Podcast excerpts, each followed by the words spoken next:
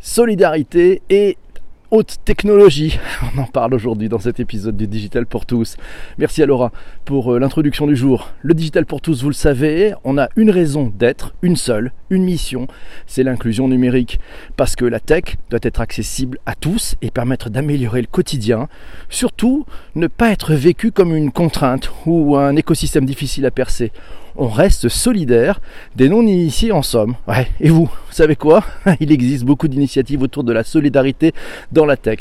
Vous avez sûrement entendu parler des startups dédiées comme Eloasso ou euh, Solidatech pour la vie associative, comme Too Good To Go qui permet à la fois d'éviter le gaspillage alimentaire et de manger frais à moindre coût ou bien sûr l'application Yuka qui partage les données Open Food et qui permet à tout le monde de mieux s'informer sur les produits dans nos supermarchés et dans nos assiettes. Il existe même au sein de la French Tech des startups dites de solidarité collective. Quand on parle solidarité dans la tech, on pense aussi bien sûr aux millions gérés par les fondations, des grands patrons, on en parlera également, mais il y a aussi des initiatives du monde de la tech au sens large, sans forcément que prises individuellement les sociétés qui en font partie et des missions solidaires où que les fondateurs donnent leur argent personnel. Coup de com, coup de gueule, coup dans l'eau, on en parle tous ensemble dans cet épisode du Digital pour tous. Merci à, à Life pour des petits cœurs, génial. Solidarité et high-tech, c'est l'épisode numéro 300 52 du Digital pour tous. Quelques exemples. Christian nous dit la solidarité, on l'a ou pas. La tech n'est qu'un outil. La première bonne pratique principale est qu'elle ne soit pas d'une origine marketing, qu'elle soit non imposée. Bien joué Christian. C'est Gabriel qui nous le dit, j'aime bien Too Good To Go et le co-recyclage, Startup Numa, on donne des meubles gratuitement. Utilisation de plateformes qui rapprochent les restaurants et des clients dans le premier cas et donneur et prenant. Dans le second cas, merci Gabriel. Corinne nous dit, et puis aussi, et certains connaissent déjà, il y a ADN citoyen, at ADN citoyen sur Twitter, le ADN citoyen pour mettre en valeur des initiatives citoyennes positive. Le lien, vous les aurez dans les notes de bas d'épisode. C'est Delphine qui nous dit une bonne partie des Diversity Makers à Diversité rentrent dans la catégorie. Et c'est des bons exemples, oui, à suivre aussi Diversité. Bonjour à, Patrice qui vient d'arriver et à Valentin aussi. Bonjour, ça va. Les Diversity Days, les Diversity Makers, vous connaissez. Leur ambition, c'est changer le monde grâce au numérique en découvrant effectivement leur parcours et leurs idées innovantes. C'est sur diversitydays.com, le lien dans les notes d'épisode. Et puis, c'est Corinne qui nous dit qu'elle pense aussi à e Emploi qui soutient aussi l'initiative qui s'appelle Air Entourage, une top initiative de partage de CV de personnes qui sont dans des situations précaires. IFOR Emploi, vous connaissez, on avait fait un épisode du Digital pour tous sur ce collectif de bénévoles qui permettent de relier un talent et un emploi. Je vous mets le lien vers l'article et puis vers le podcast. Euh, au sujet de e Emploi. C'est dans les notes de bas d'épisode.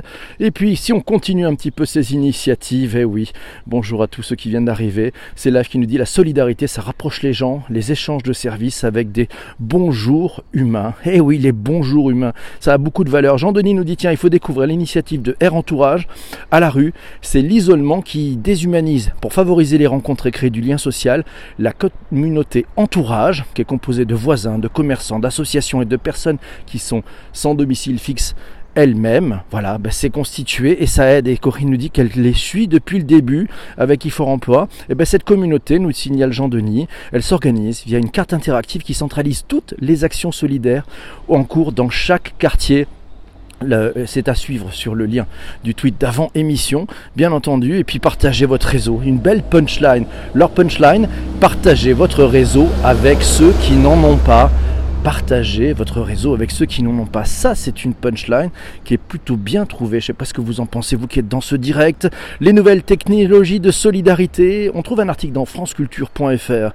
Euh, je vous mets le lien dans les notes d'épisode. On, on apprend que l'application Entourage se présente comme un réseau de solidarité qui est fondé sur la mise en relation des riverains et des SDF autour d'actions ponctuelles d'entraide. Cette application, elle permet d'organiser les solidarités autour d'actions ponctuelles, comme par exemple offrir un café, apporter des chaussures ou encore remettre en relation pour un service, dentiste ou coiffeur. Conçu à l'origine pour le grand public, l'objectif de l'application est de donner des outils pour oser aller à la rencontre des plus précaires. Et oui, si la solidarité et la technologie pouvaient se rencontrer, ça permettrait aussi d'aider probablement plus de monde. Quand la tech donne l'exemple, c'est Laura qui nous a trouvé un article dans frenchweb.fr. Congé rémunéré, second parent, l'engagement des stars de la tech peut-il être suivi par tous? Ah, cet article un peu polémique d'ailleurs. Un collectif de 105 entrepreneurs signé très récemment dans les échos une tribune pour annoncer son intention d'aller au-delà de la réglementation en passant le congé payé second parent à 4 semaines minimum.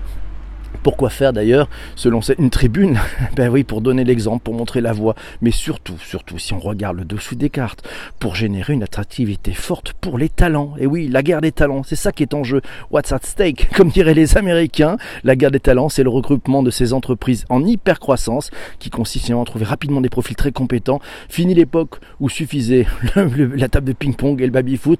Non, non, maintenant il faut montrer des signes et trouver et offrir à ces talents ben, peut-être des occasions de vie un peu plus agréable, encore une fois. Voilà, pour aller plus loin, tiens, pour aller plus loin, on a plein de choses. Et c'est Olivier, c'est Olivier qui nous le dit, c'est un entrepreneur, une entreprise peut-elle crédible si elle engage dans l'activisme sociétal et environnemental C'est possible, mais à certaines conditions incontournables. Il nous a d'ailleurs trouvé un article intéressant, c'est dans le blog du communicant 2.0. On y apprend notamment qu'il existe peut-être une marge de manœuvre pour que l'entreprise puisse évoluer et devenir cet acteur sociétal engagé qu'elle appelle de ses voeux à travers les différentes coalitions récemment annoncé voilà, donc il faut se méfier par contre parce que c'est entre une opinion publique qui est plus franchement incline à se laisser encore duper par des stratégies de communication savamment huilées et le grand écart induit par les exigences de performance financière, l'entreprise a du pain sur la planche. Et oui, elle a du pain sur la planche, même si elle ne peut évidemment plus s'absoudre d'une quelconque responsabilité dans les questions environnementales et sociétales. Bien que la voie soit indubitablement étroite, nous signale Olivier, l'impasse n'est pas pour autant au bout de la rue. Ce qui doit prévaloir dans l'engagement de l'entreprise et le discours de la preuve, autrement dit la communication activiste, ne doit plus se résumer à des intentions ou des gesticulations, mais à des actions durables, mesurables et ajustables. En l'absence de celle-ci, on retombe dans les travers de la communication cosmétique. Article passionnant à retrouver sur le blog du communicant 2.0 et c'est l'élève qui nous dit malheureusement avec les réseaux sociaux, certaines et certains oublient certaines valeurs. Ah oui, ça c'est sûr qu'on peut un peu oublier les histoires. Euh, le matin, ça se passe comme ça. Merci à quatre lettres d'avoir partagé sur Twitter, c'est forcément sympathique.